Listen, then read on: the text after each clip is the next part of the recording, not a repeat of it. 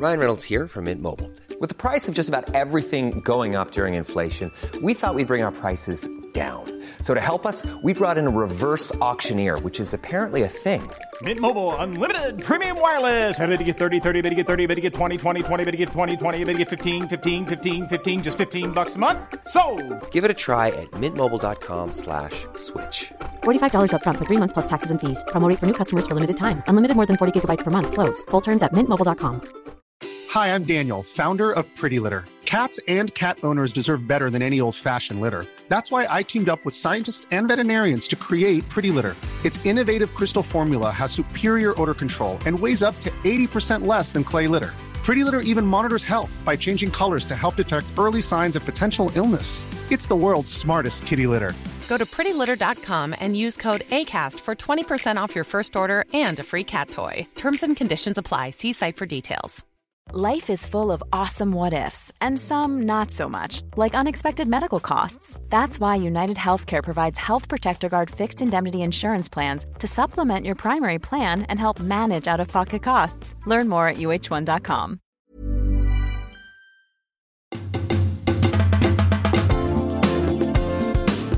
Hello, and welcome to The Reset, a mental health podcast without all the bollocks. I'm Sam Delaney. My guest this week is the writer, journalist, and editorial legend Phil Hilton. I've known Phil for many years. He gave me my first job and taught me pretty much everything I know about writing and journalism. So if you've always hated my output, he's the one to blame. He's been one of the biggest names in magazine publishing since the 90s, helming hit mags including Men's Health, Nuts, Shortlist, Stylist, and more. His big passion outside of work has always been health and fitness. Since I first met him in the 90s, long before the world was full of fitness influencers, Phil was really walking the talk. He worked out all the time, ate well, basically lived like the blokes we used to stick on the cover of Men's Health. I'd never met anyone like him.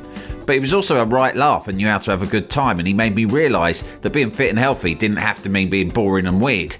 These days, he's as annoyingly fit as ever and writes about midlife health and fitness in the Times on a regular basis.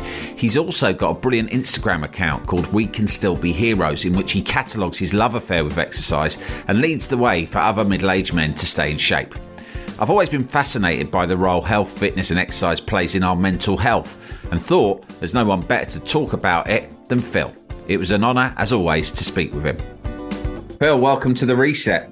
Thanks, Sam. It's an absolute honour and a pleasure to be here. Um, I'm very excited, beside myself, really. Great. Well, try to contain yourself somewhat um, as we start to delve into, you know, the deeper recesses of your mind and your feelings, Phil. Um, we're gonna. I'm, I'm, Yeah, I wasn't sure.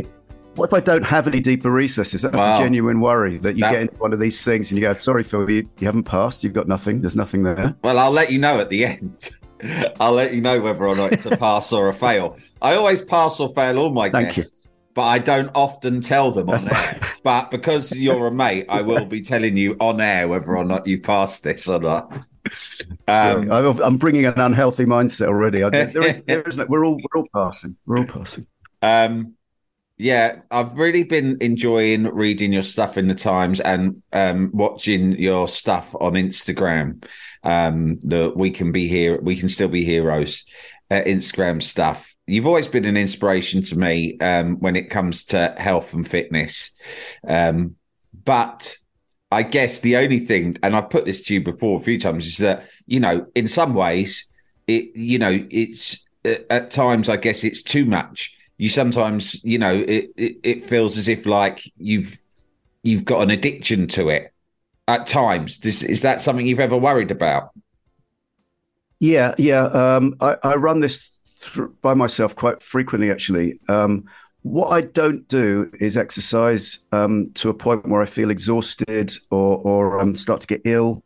So Mm. the, the key test if you're if you're exercising unhealthily is you start damaging your immune system and you feel shattered all the time and you get colds and everything. Yeah. So I keep an eye on myself for that, um, and I definitely lean on it heavily uh, for my mental health. Uh, I don't know what it would be like to do without it, and I occasionally get a glimpse into this. If I get um, a chest infection, you can't exercise with chest infection in case it starts um, sinking into um, pneumonia, which is my fear. So then I Yeah. stop, and I I do start to somewhat go downhill uh, as an addict would if deprived of supply. So I'm, Right. I'm very, very keen it going. But I, I, I don't I do about sort of 20, 30 minutes a day usually, some longer bouts. I'm not one of these marathon runners. There's no there's no ultra marathons, there's no triathlons. I, I, don't compete for goals. So it's it's I'm definitely on on the sort of textbook, uh, I'm a healthy exerciser. Um, yeah. I know inside that if you took it away, um, the, uh, the, the wheels will start to come off fairly quickly. So if that's an answer, yeah, a, a, a, healthy, a healthily maintained addiction, I guess, would be the honest response. And is that like just in? I mean, you know, if you're just doing twenty or thirty minutes a day of intense exercise, is that like literally the endorphins that you generate from that will sort of regulate your mood pretty well for the rest of the day? I did a bit of homework for this. Um, yeah, I did a bit of homework. Apparently, it's not endorphins. There are lots of chemicals that are produced. Um, the latest research suggests that endorphins are just something people say, but it's probably not endorphins. Right. All different types of exercise produce different effects for me. Um, and I'm I'm not qualified, so I'm I'm going off loads of research I do and articles I've written, and also personal experience. So I get different kinds of high and mood change from different kinds of work I do. So I, I really like sprinting up hills. Probably my mm. favorite workout of, of the week. I do like one mm. day where I go all out, um, touch my maximum heart rate a few times, uh, 100% up a very steep hill. And, and there, the chemicals that are rushing around you are fantastic, but also um, I feel a sense of achievement. I bring loads of meaning to that. Uh, you're at the top of a hill, so you've got a great view. So there's all kinds of factors but I can go out in a fairly flat mood and come back feeling very, very happy about life.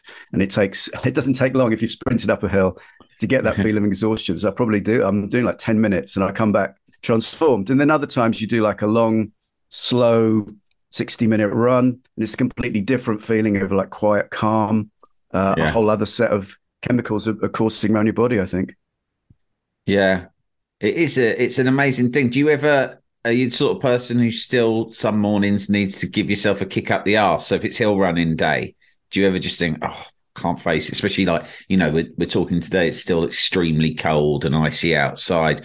Or you, do you just love it and relish it every day?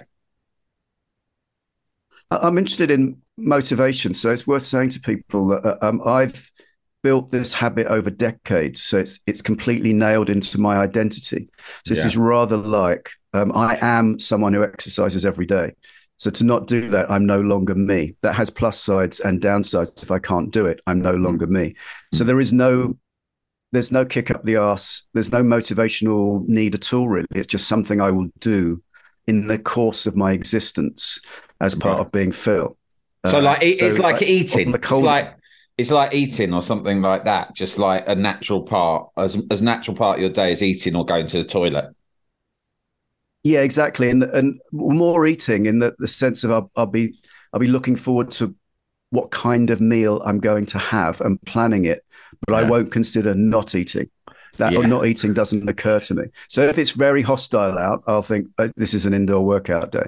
Um, right. Or sometimes I think, oh, it'll be fun to challenge myself with the sleet driving into my eye sockets. This will add to the drama of the occasion. yeah.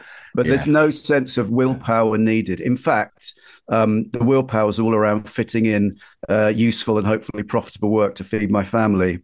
All right. Um, and not go out to exercise. Okay, you're right, right. So the exercise is at the center, the other stuff gets fitted around the edges. And what about to, to be honest, yes, there's a lot of that.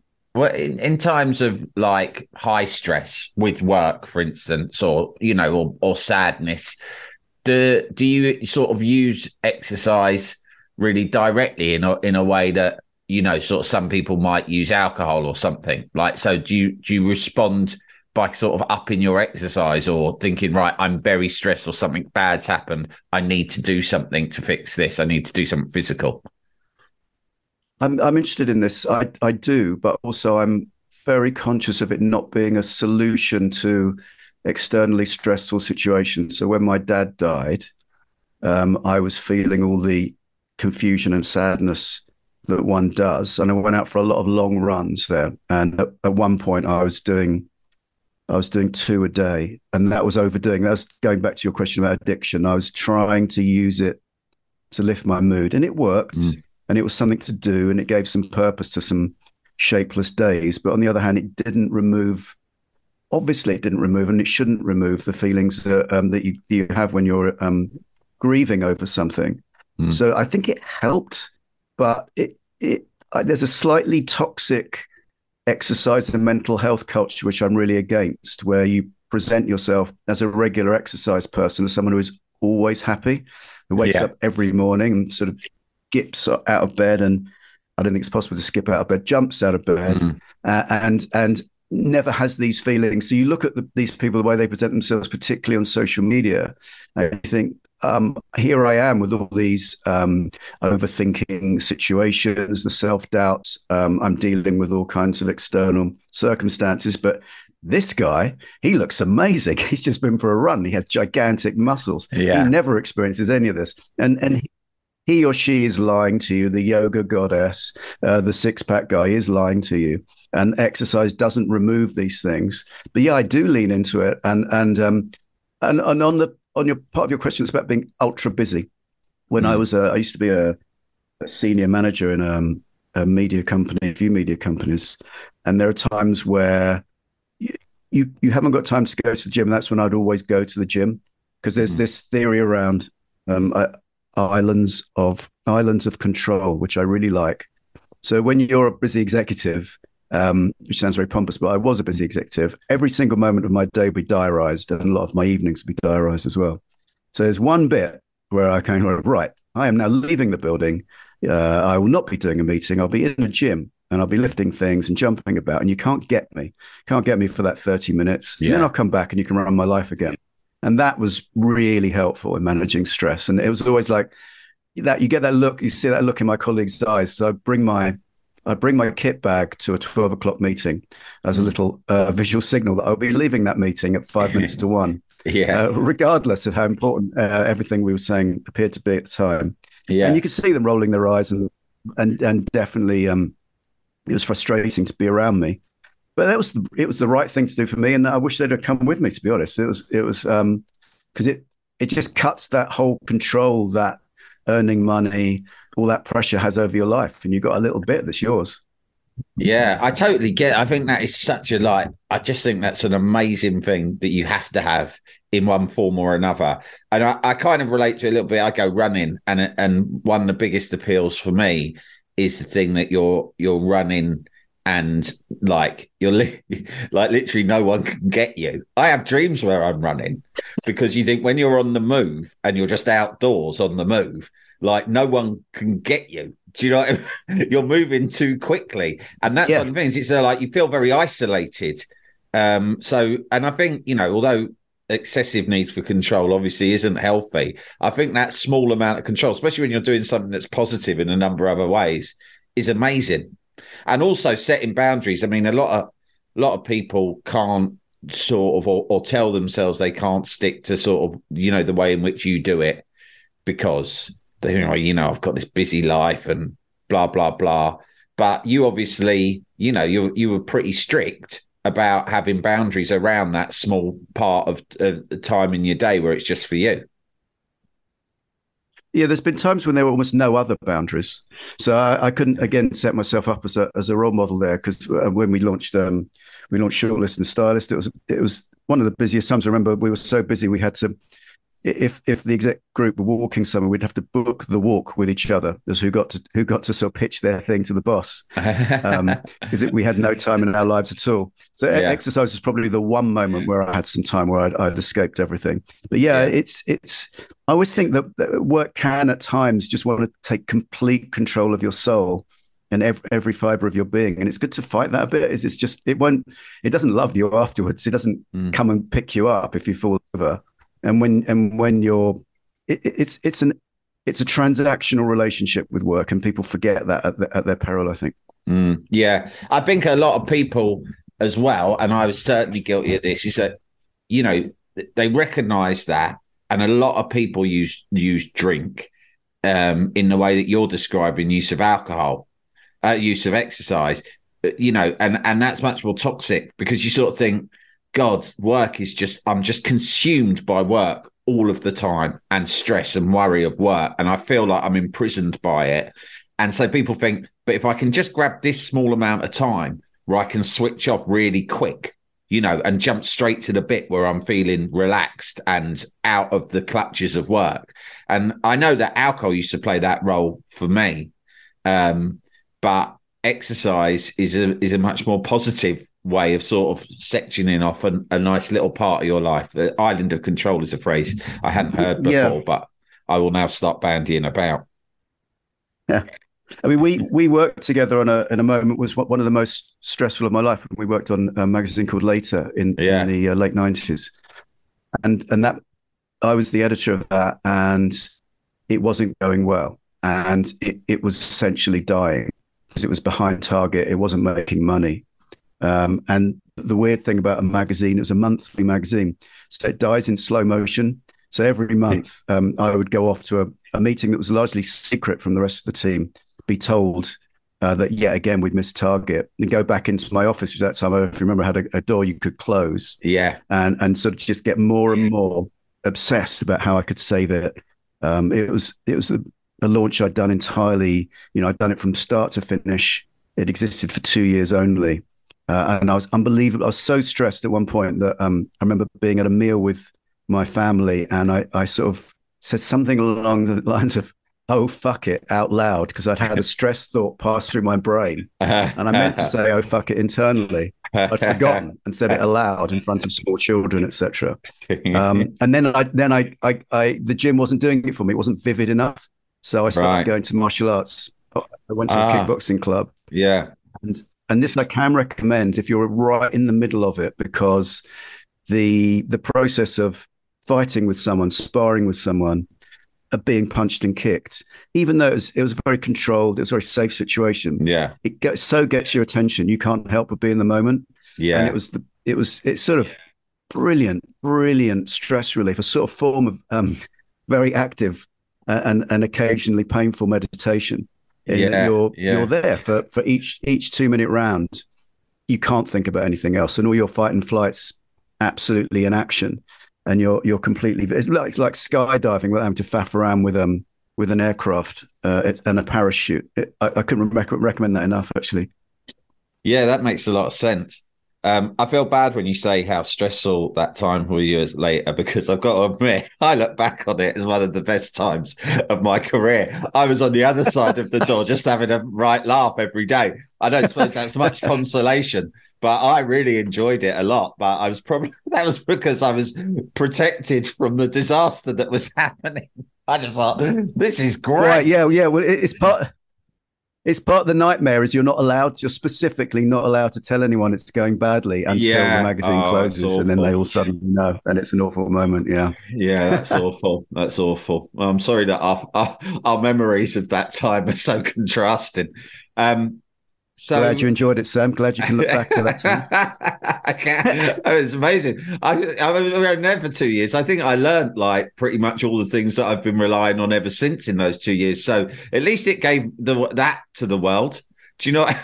you know, I don't know if that's a positive so, or not. I'm so glad it was it was formative for you. I, I, couldn't go near the building at weekends. It was so stressful. It would trigger me by um, going near the South Bank. I, I, had to I had to enjoy oh, myself God. in other parts of London at the time. Oh, that's horrible. I have had jobs like that, just not then. And you know, and again, you know, sorry to keep it, bringing it back to alcohol, but the outlet for that kind of thing, I think, I think everyone can relate to those times in your life where you just can't believe how all consuming the the the bullshit at work is becoming, and how you stop being able to enjoy the weekends and time with your family, and then you get consumed in turn by feelings of guilt and shame around that, which just compounds everything. And uh, yeah, I have to admit, I was always, you know, I was always looking for that thing that would take my mind completely out of the situation, like anything, grasping for anything.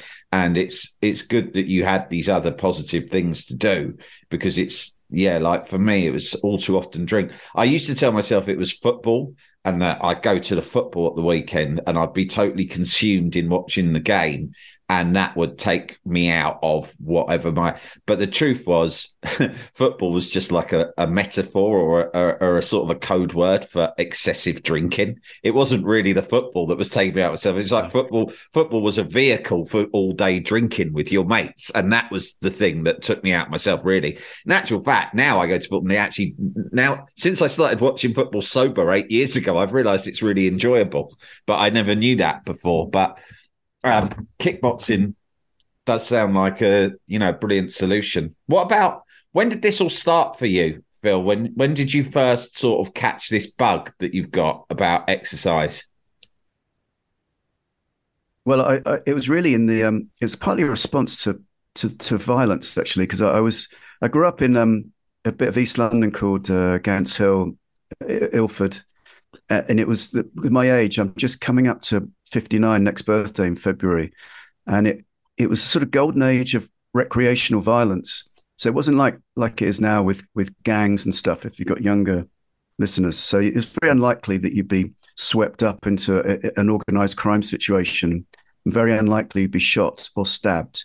But what people would do is partly it's an extension of football violence, which is big then, as they would um, randomly kick the shit out of you for entertainment.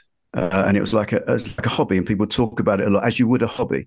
Um, yeah. And it, it, was it was a very uncomfortable place to be a teenage boy around. Um, and I I was the victim of violence a couple of times. So one time I was um, I, I, got a, a, bad concussion, beaten up by a bunch of guys, and they uh, hit me over the head with um, bike helmets. They were they were 80s um, mods right? Um, and also smashed a bottle over my head. And then I went into hospital, and I, um, and I remember I was I was walked to A and E uh, with my mate, and I was bleeding from my ear. And the um, when they triaged me, the, the bloke went, "Oh my god." Uh, which was which was very undoctory of them. Yeah, yeah. If a doctor's saying that, you really so, um, shit yourself. Yeah, very. Uh, they obviously missed that bit of the training, but the so I spent the night in hospital there, and another time I was just knocked out cold, unconscious um, in Gants Hill Station, and kicked around for a bit before I was saved by by someone. Um, and and this was, I have to say, I wasn't particularly unusual as a victim of this. This was completely normal. So at that time, all everyone, all the young men at some point got beaten up, and it was mm. like, oh, you haven't got beaten up yet. You know, that's good. You know, your turn will come. Yeah, um, yeah. And even like my hard mates, they got beaten up too because there's always someone harder. And we weren't, you know, we were only like 18. Uh, yeah. so, so, so, none of us were really tough. It's very traumatic, but confusing as well because it's so normalized that um, no one no one came to you and talked about trauma at all. So it was like yeah. you got beaten up, big deal. You know, yeah, yeah, yeah. And in my head, um, I'm thinking, uh, what if it happens again? What if I see them again? Yeah. Uh, when I go through that place, that's the place where I was lying unconscious, being being kicked around, um, yeah. and it would it would haunt my mind, and it was it was very very difficult. So then I started going to the gym, and what I found was that um, I could, the way my body is built genetically, which has a lot to do with it, my muscles responded pretty quickly. So I was able to put on. I didn't know what I was doing. It was in mm. the sports center, one of those multi gym things in a tiny stinking yeah. room. Yeah. Just, it's just like the biggest blokes in the room would tell you what to do. God knows if it was right. I didn't warm up. I was usually hungover. Lift these yeah. massive weights, often do my back end, just carry on going. But yeah. Your muscles got bigger. You kind of look externally more masculine. So right. I thought, well, this will this might make me less attractive as a target. Yeah, the shit kicked out of me. It was that was essentially the, so it's, it's sort of a, a, way of dealing with trauma, trying to look strong. So so around then, everyone was either big, um, did a lot of fighting, got very good at it, or or went to the gym a bit, mm. and and that was really the start of it. But then it became much more than that. So I started. I was interested in the vanity of it. Um, I was interested in the ability to present masculinity. Because the lovely thing about muscles is they happen regardless of what you're thinking. You lift those weights, your yeah. shoulders get bigger, your arms get bigger. Doesn't matter if you feel masculine inside. They don't know that. They don't care. Yeah. So you can yeah. present this sort of masculine exterior whilst inside you're a mess of uh, indecision, um, unfulfilled sexual longings, and, and in a in, in a loathing. It yeah. doesn't matter because you look like a guy. And it was also that time when um, Sly and Arnie. Uh, what, what year was it? Rocky came out, 76, I think. Yeah. 76, 77. Yeah. So these are like around, these are in the air as like bodies, men and bodies. And it, this was a way of being um, a man. So you think, oh, yeah. this is great, and that, that's where it all all began from that. But then, fortunately, um, I got better at it after some terrible injuries.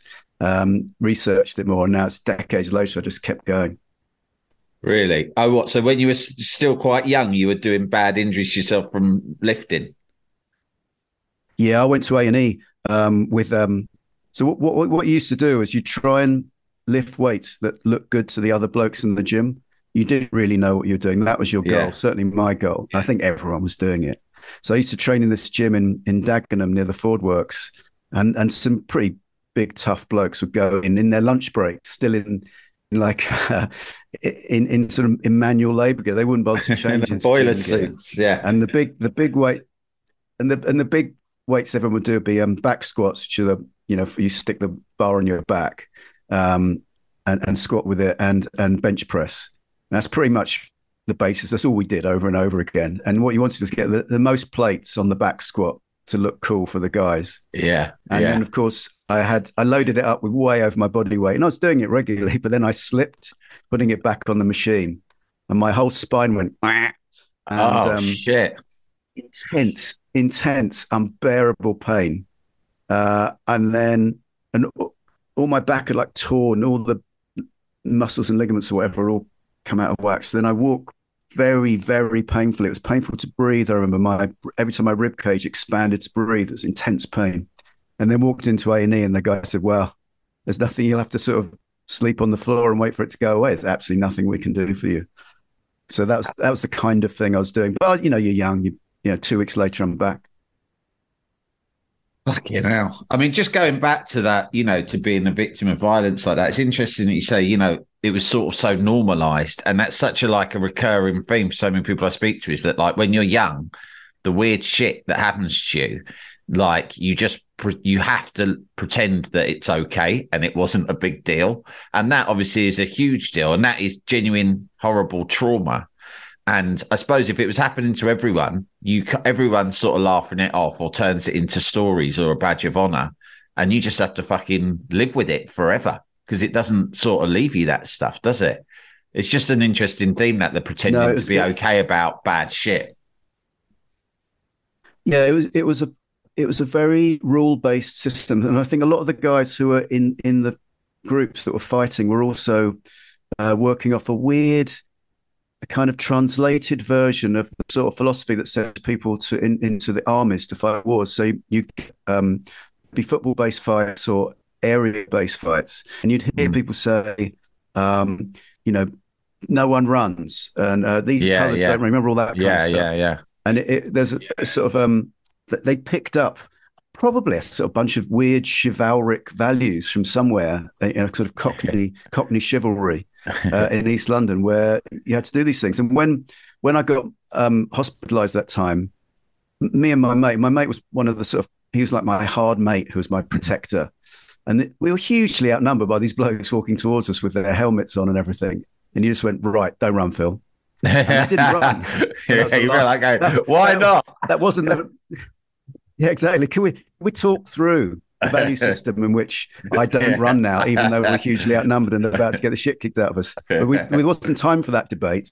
Yeah. So um, and then things went very. I, did, I didn't even. I don't think I threw um threw a punch or anything. We were just like on the floor being kicked around, um, and it was it was um, yeah, very unpleasant. But again, the, the, yeah, it was weird because you kind of think I must be the only one experiencing all this trauma because no one yeah. else seems to mention it. Yeah, yeah, and, and no one really seems that bothered about it because it's just some blokes we got beaten up, and even the the terminology is you got beaten up.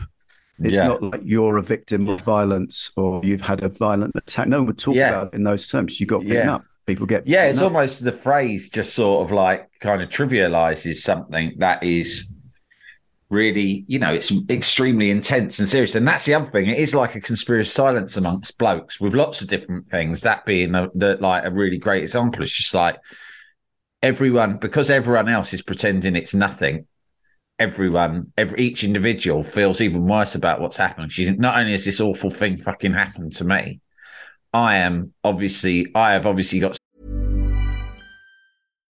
Hi, I'm Daniel, founder of Pretty Litter. Cats and cat owners deserve better than any old fashioned litter. That's why I teamed up with scientists and veterinarians to create Pretty Litter. Its innovative crystal formula has superior odor control and weighs up to 80% less than clay litter. Pretty Litter even monitors health by changing colors to help detect early signs of potential illness. It's the world's smartest kitty litter. Go to prettylitter.com and use code ACAST for 20% off your first order and a free cat toy. Terms and conditions apply. See site for details. Ever catch yourself eating the same flavorless dinner three days in a row? Dreaming of something better? Well, HelloFresh is your guilt free dream come true, baby. It's me, Keke Palmer. Let's wake up those taste buds with hot, juicy pecan crusted chicken or garlic butter shrimp scampi. Mm. Hello Fresh. Stop dreaming of all the delicious possibilities and dig in at HelloFresh.com. Let's get this dinner party started.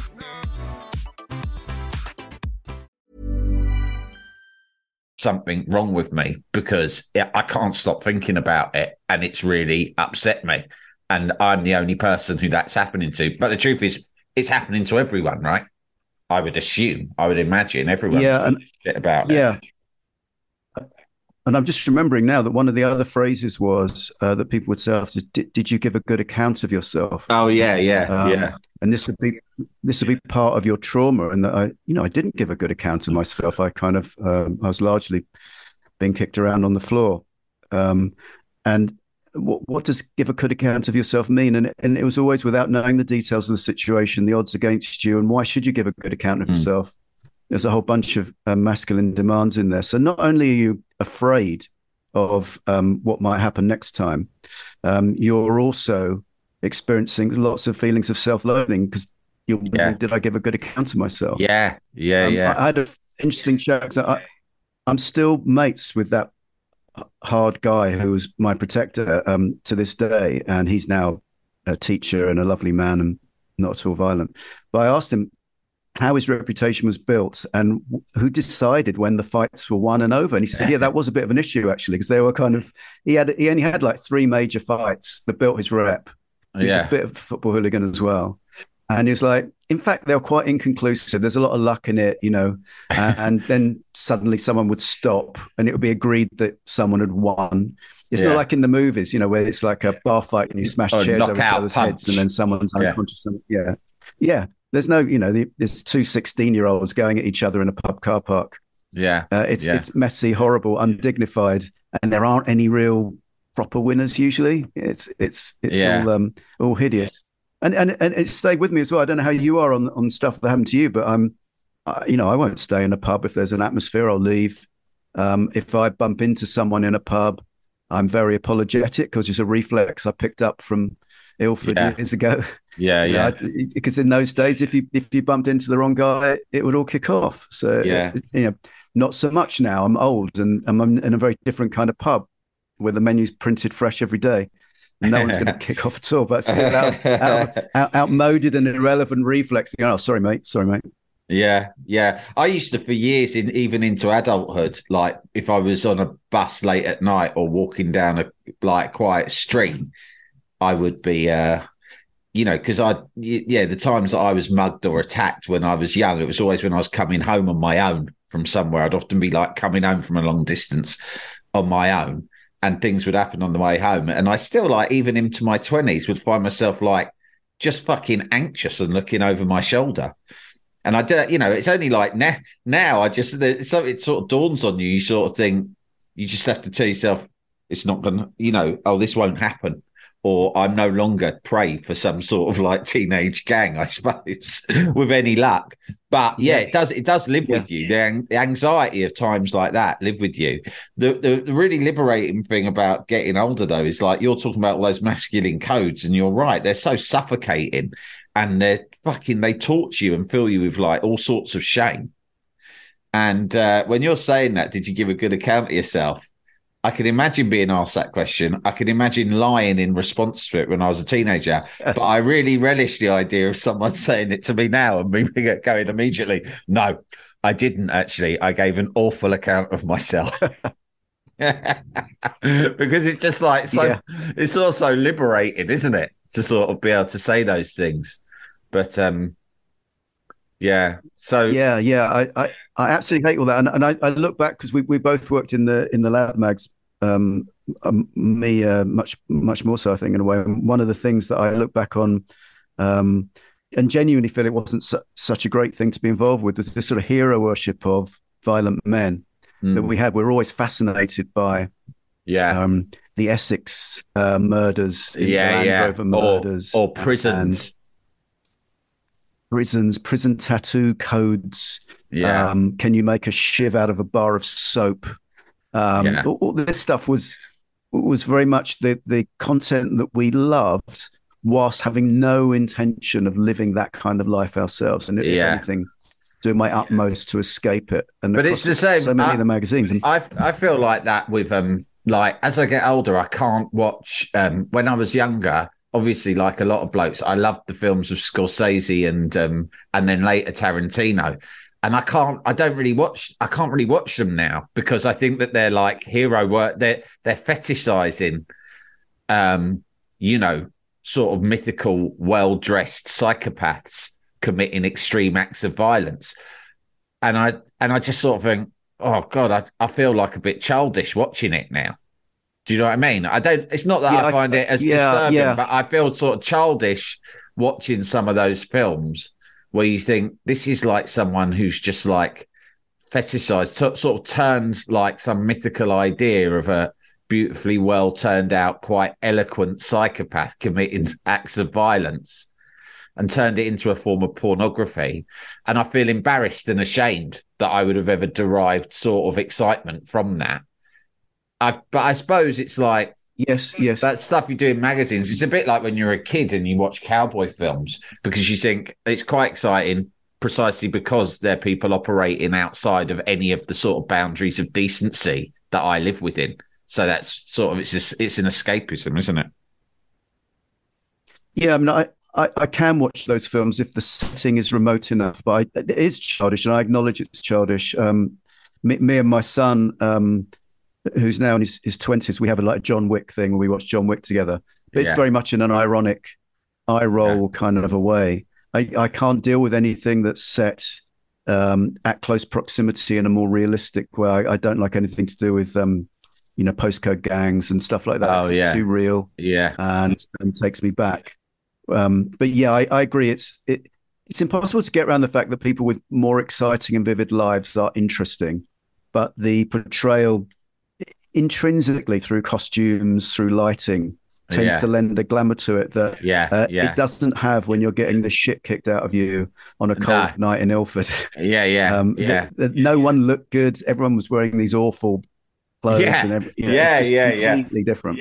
Yeah, uh, I always laugh about the football films, the football hooligan films, and the way that there's a sort of an obsession in the detail of clothing that the truth is you you never actually saw at football in the 80s. I mean, you saw the brands that they wore, but the art direction is it, you know it, it does owe a lot to sort of the way that Martin Scorsese portrayed small time gangsters as all wearing like immaculate suits. You know, it's the same thing, but transferred to a sort of lower rent version in the UK. But it's all kind of invented as well. It's just it's, it's not a reflection of reality, which is much more sort of dreary and depressing and scruffy looking. Yeah, and, and it was very related to boredom, I think, the violence at that time. So I remember after I got beaten up, um, that you'd speak to people who are much more into it as a as a way of life, m- my peers, and they go, "Oh, what happened? Uh, you know, no, no, exactly what happened." Because it's like you got into their specialist area. It's like you'd seen a really interesting yeah. bird, and you're talking about to a twitcher. They go, "Oh, yeah. right, well, he hit you there. Yeah, right. Yeah, great. Talk, talk, no, no, no, no. More detail, more detail. Talk me through." So it was it was really seated deeply in there being not much to do and very few ways for people to find status. So you, you'd um, gather into a gang, outnumber someone, and kick the shit out of them, and then run away laughing. When you like discovered exercise and you started to bulk up and stuff, so did did you come away feeling genuinely just more secure and safe in yourself?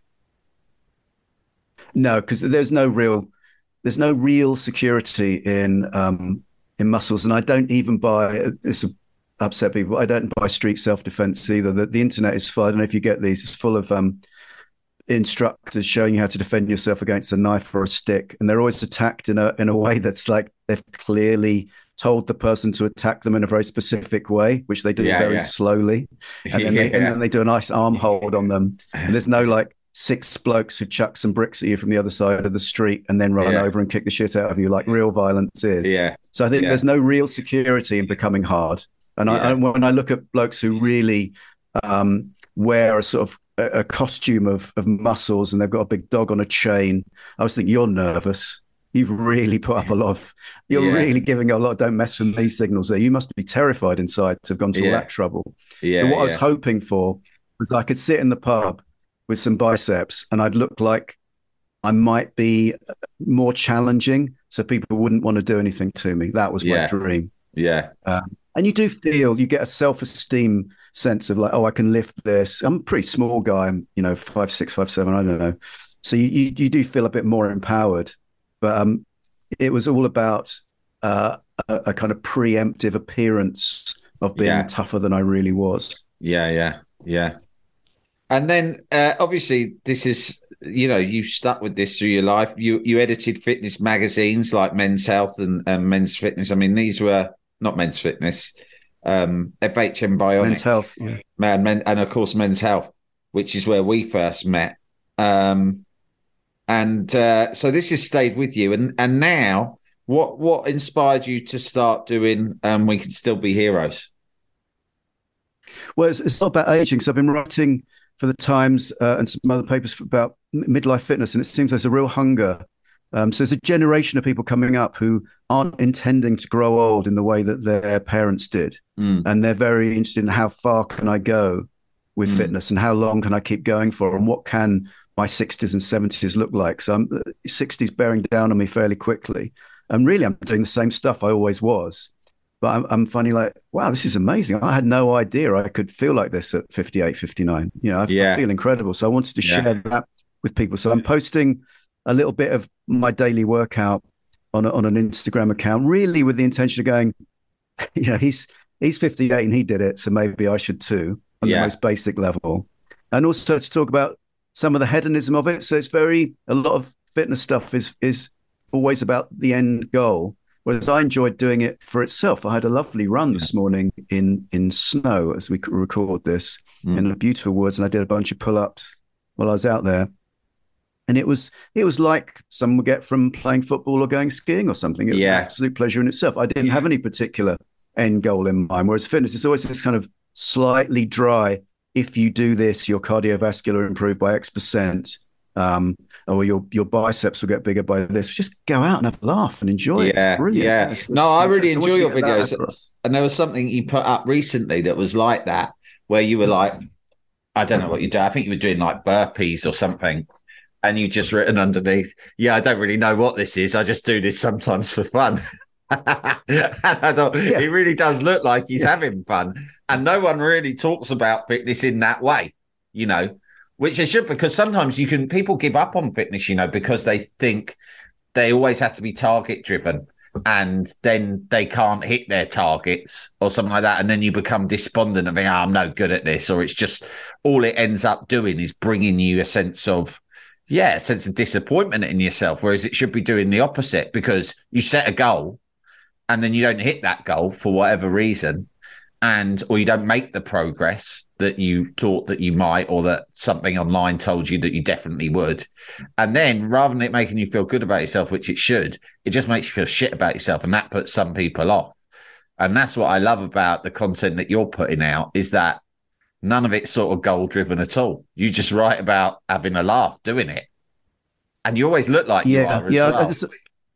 I, I, lo- I love it. I genuinely love it, and, and I think um, there's a lot about fitness culture. I think excludes people because it's it's dominated. I, I don't know if you follow all of these, you know, influencers on TikTok and Instagram, and, and in a way, I get get an energy from them, and they're amazing people um, with six packs. But they're usually um, half my age, many of them half your age as well. Mm. Uh, and you don't really know what they did either side of that shoot. So they may have starved themselves for a bit to get that six pack. You have to have very low body fat for that.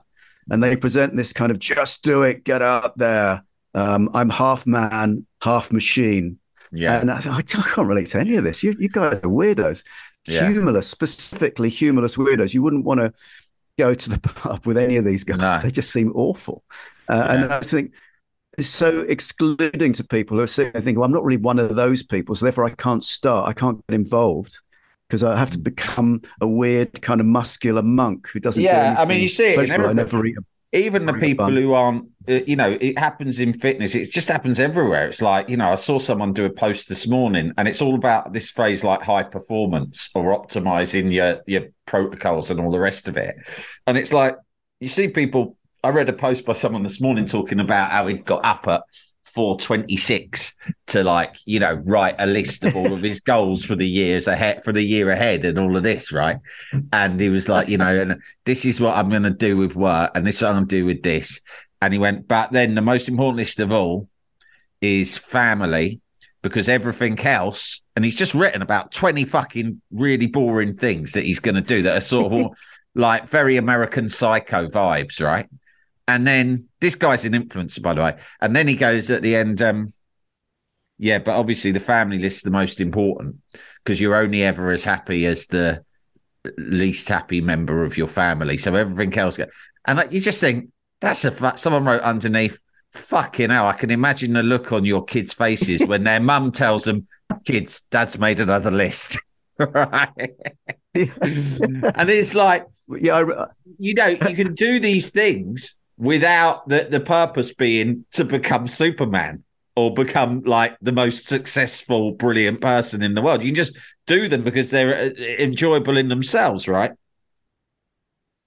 Yes, I'm sort of saying I'm I'm not a weirdo, but I exercise every day. You can do too without having to become a weirdo. I, I remember the the sex stuff I used to do at uh, Men's Health. Men's Health was like half an exercise magazine, really, and half a sex tips magazine.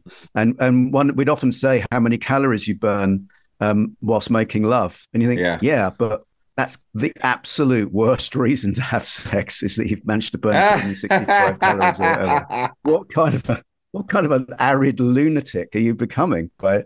Because everything becomes purpose driven in the end. It's it's absolutely awful as a worldview.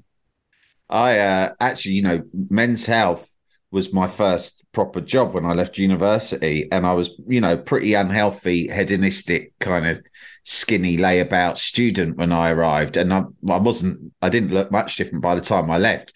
But I could see how those sort of lifestyles. The first, I'd never had any fucking experience of any. I'd not. I didn't know anyone who was interested in exercise or nutrition. I'd literally never met anyone who was like. I played football my whole youth, you know, but I didn't. Just wasn't a thing. And then just like I was only at Men's Health for about a year and a half or two years, but it's the first time I'd even been exposed to that kind of stuff. And and I- and probably you look back now, that was like the mid late nineties. It was pretty tame in comparison to the stuff you see now online in terms of the advice that was being put in there. But I um I mean, I didn't become a gym head. I certainly didn't bulk up, but I did start going to the gym and started to become particularly obsessive about what I ate as well. Because just as like a junior on the staff, I suddenly, for the first time in my life, was exposed to the idea that different foods did different things to you. And I'd always been like really unhealthy. When I was a kid, I was really fat. And then when I was a teenager, I was really skinny. So either way, I was like not quite. I was one extreme or the other. I became fucking hooked on that shit. Like, and it and it lasted with me for a few years after I left as well. In the end, I had to work quite hard to get out of my system because I'm quite an addictive person. So I can't just think this is good advice. I'll pay. I'll pay that some mind in the way I live my life. I became like, I was like fucking looking at ingredients on the side and calories and fat content in particular on the side of everything I ever picked up. Um, but you know, I mean, you look It is back very now. addictive. It is very addictive. Yeah. I got I got a I got a bunch of um, men's health magazines off online. I think I told you off of someone on eBay, uh, a, a men's health magazine collector. Weird vibes I got off him actually, but because he had like every copy ever, stretching right back to like the launch issue right up until today. So I was like, this is weird. But I wanted to have um the the some of the ones that I'd written my first articles in, right? Because I thought it's interesting to me to look at the first things that I, I ever had published and whatnot.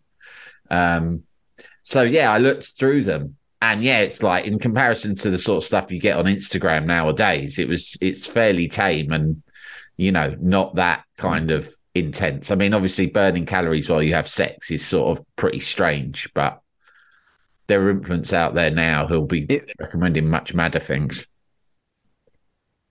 It's become a bit of a trope though, 90s men's health, because it was it's famous for kind of shouting at you, uh, get a six pack in six weeks. Uh, they've really yeah. changed their they've softened their whole editorial voice right. at that point because it was it, it wasn't there wasn't much fitness going on. It's quite hard to find a gym yeah. in London at that time, as I remember. But we'd, we'd shout at the British public about getting a six pack, and you didn't really know what six pack was till we started shouting. We created the need. Yeah, um, no one had heard of it. around without six packs. It was, it, it was so quite unaware of the thing they didn't have until we told them that they didn't have a six pack and they really ought to get one in six weeks. It was so quite, quite mad though, because message, like but... in, in the mid '90s when it launched, like the sort of culture was, you know, kind of like uh, what you call it Cool Britannia, Britpop, heroin chic. Do you know what I mean? That sort of thing, and all, and the magazine stand was just all lad mags, and it was so like, I mean, it was a big success when you were editing it, but it seems so weird that it was a, a big success because it was like a, opposed to everything else that seemed to be dominating magazines and culture. Yeah, but the, the, I think they went together. So the, the pressures on men at that time were to drink loads, take loads of drugs, and look brilliant when you take your shirt off. Right. And it was yeah. there are lots of contradictions. So it's very hard, rather like there have been on women. It was, it, mm. magazines play with hopes and dreams. We yeah. don't always run the list um, by sort of sanity check to make sure these hopes and dreams can fit together in any way. Yeah. Uh, so it was. I mean, we were all, it was quite a drinky culture. Um, so we were all working out and drinking and trying to do everything all at once. Um, but the, the, the sense that there's a, a version of you that's much, much better. That's never gone away, I think, particularly for men. And now I think women have got a lot with the sort of yoga goddess cultures comes through as well. Mm. And you, I fight with it, but I'm, I'm really seduced by it to this day. I'm, I'm still into trying to work out where's the best position to put my laptop so I can be most creative during the day and all that. And oh, list yeah. making is really appeals to me to create order. Hmm. And oh, I'll send you that. I'll send you that post. I'll send you the post I saw. You might find it inspirational. List inspiration. what time do you? Yeah. What time? What time do you get up, Phil? Uh, late at the moment. Yeah, I don't oh, have good, a structured good, job, good. so I'm, I'm I'm embarrassed. Well, I'll give you an honest answer. Actually, I get up at seven thirty at the moment. Oh, that's all right. It's not uh, too late. I consider that's, that's a decent. Late. That's a healthy time to get up, isn't it? Um, but I don't okay. have a structured job life. So that's another thing that exercise can do is that it's, I mean, remember during lockdown when I was completely without job or much to do, that exercise was my routine. And it was mm. really, that was a great mental health tip was that I had a thing to do every day at various points and it was exercising. Other than that, a, a total drifty, nothingness. Well, you know, you're I guess you're you're freelance now effectively, but you you know most of your career has been like you say, you know, you've been in for many years very senior sort of corporate positions in a way. And is that something that is difficult learning to live without that sort of, you know, the regimen that that imposed upon you? Yeah, yeah, it's it's done something very odd to time. So you, you're you've lived this life for years, but you pitch stuff uh, in order to earn money, and then you produce the work. And I love doing that. But what it does to to your day is that every moment you're not pitching, you're mm. wasting time. Yeah. So you, what what am I doing? Sitting here, I could be, I could be pitching a feature which could bring some money, and you feel that sense of guilt. So that's yeah. something I'm working through at the moment. You've got loads more experience than me in that, and I'm, you're definitely someone I turn to for advice on how to manage that but you you know and every news item you see and every social media post you take in is a potential feature you could sell to someone. So yeah. it becomes um, the danger is it becomes obsessive and and your life is either feeling guilty about pitching or manically pitching.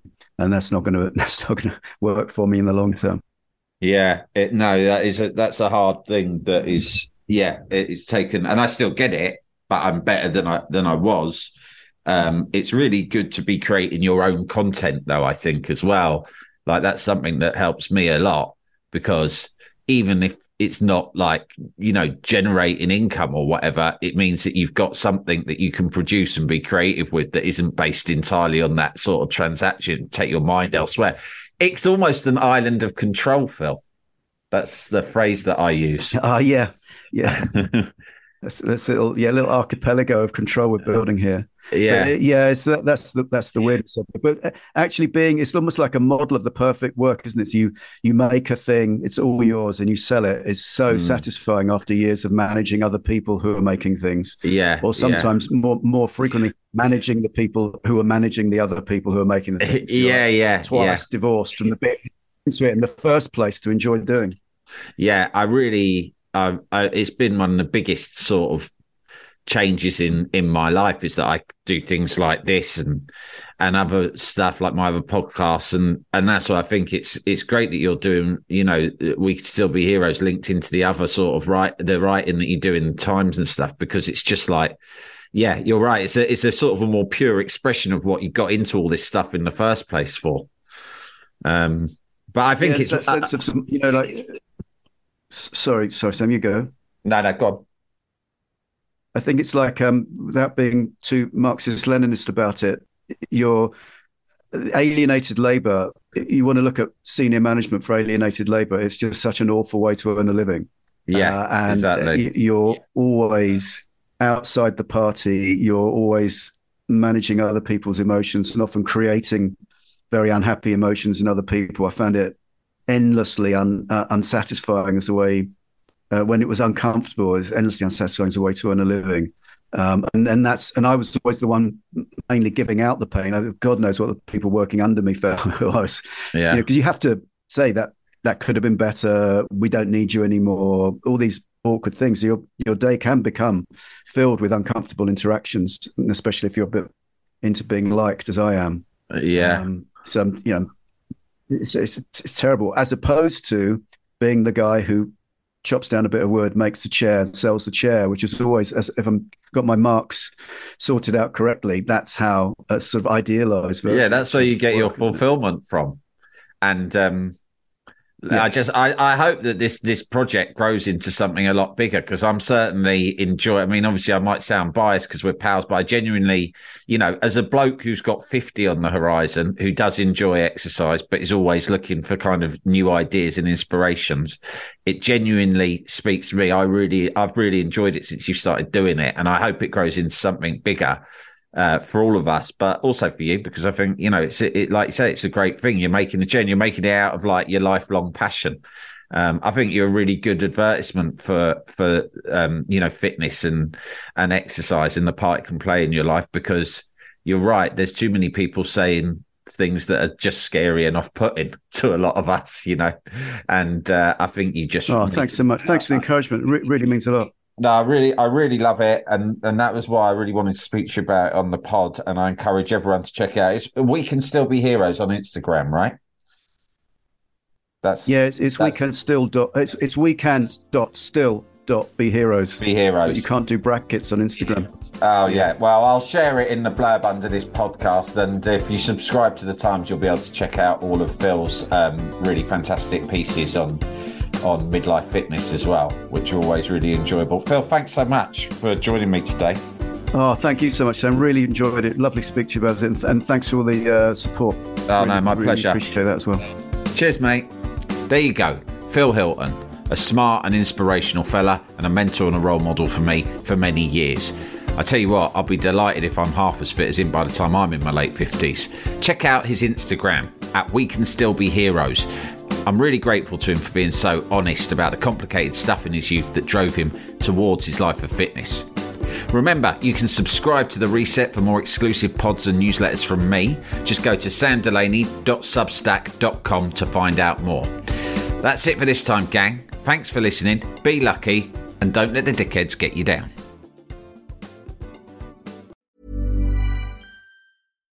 Deserves the best, and there's no better place to shop for Mother's Day than Whole Foods Market. They're your destination for unbeatable savings, from premium gifts to show-stopping flowers and irresistible desserts. Start by saving 33% with Prime on all body care and candles. Then get a 15-stem bunch of tulips for just $9.99 each with Prime. Round out Mom's menu with festive rosé, irresistible berry chantilly cake, and more special treats. Come celebrate Mother's Day at Whole Foods Market. For your next trip? Elevate your travel style with Quince. Quince has all the jet setting essentials you'll want for your next getaway, like European linen, premium luggage options, buttery soft Italian leather bags, and so much more. And it's all priced at 50 to 80% less than similar brands. Plus, Quince only works with factories that use safe and ethical manufacturing practices. Pack your bags with high-quality essentials you'll be wearing for vacations to come with Quince. Go to quince.com slash trip for free shipping and 365-day returns. Even when we're on a budget, we still deserve nice things. Quince is a place to scoop up stunning high-end goods for 50 to 80% less than similar brands. They have buttery soft cashmere sweaters starting at $50, luxurious Italian leather bags, and so much more. Plus, Quince only works with factories that use safe, ethical, and responsible manufacturing. Get the high-end goods you'll love without the high price tag with Quince. Go to quince.com slash style for free shipping and 365-day returns.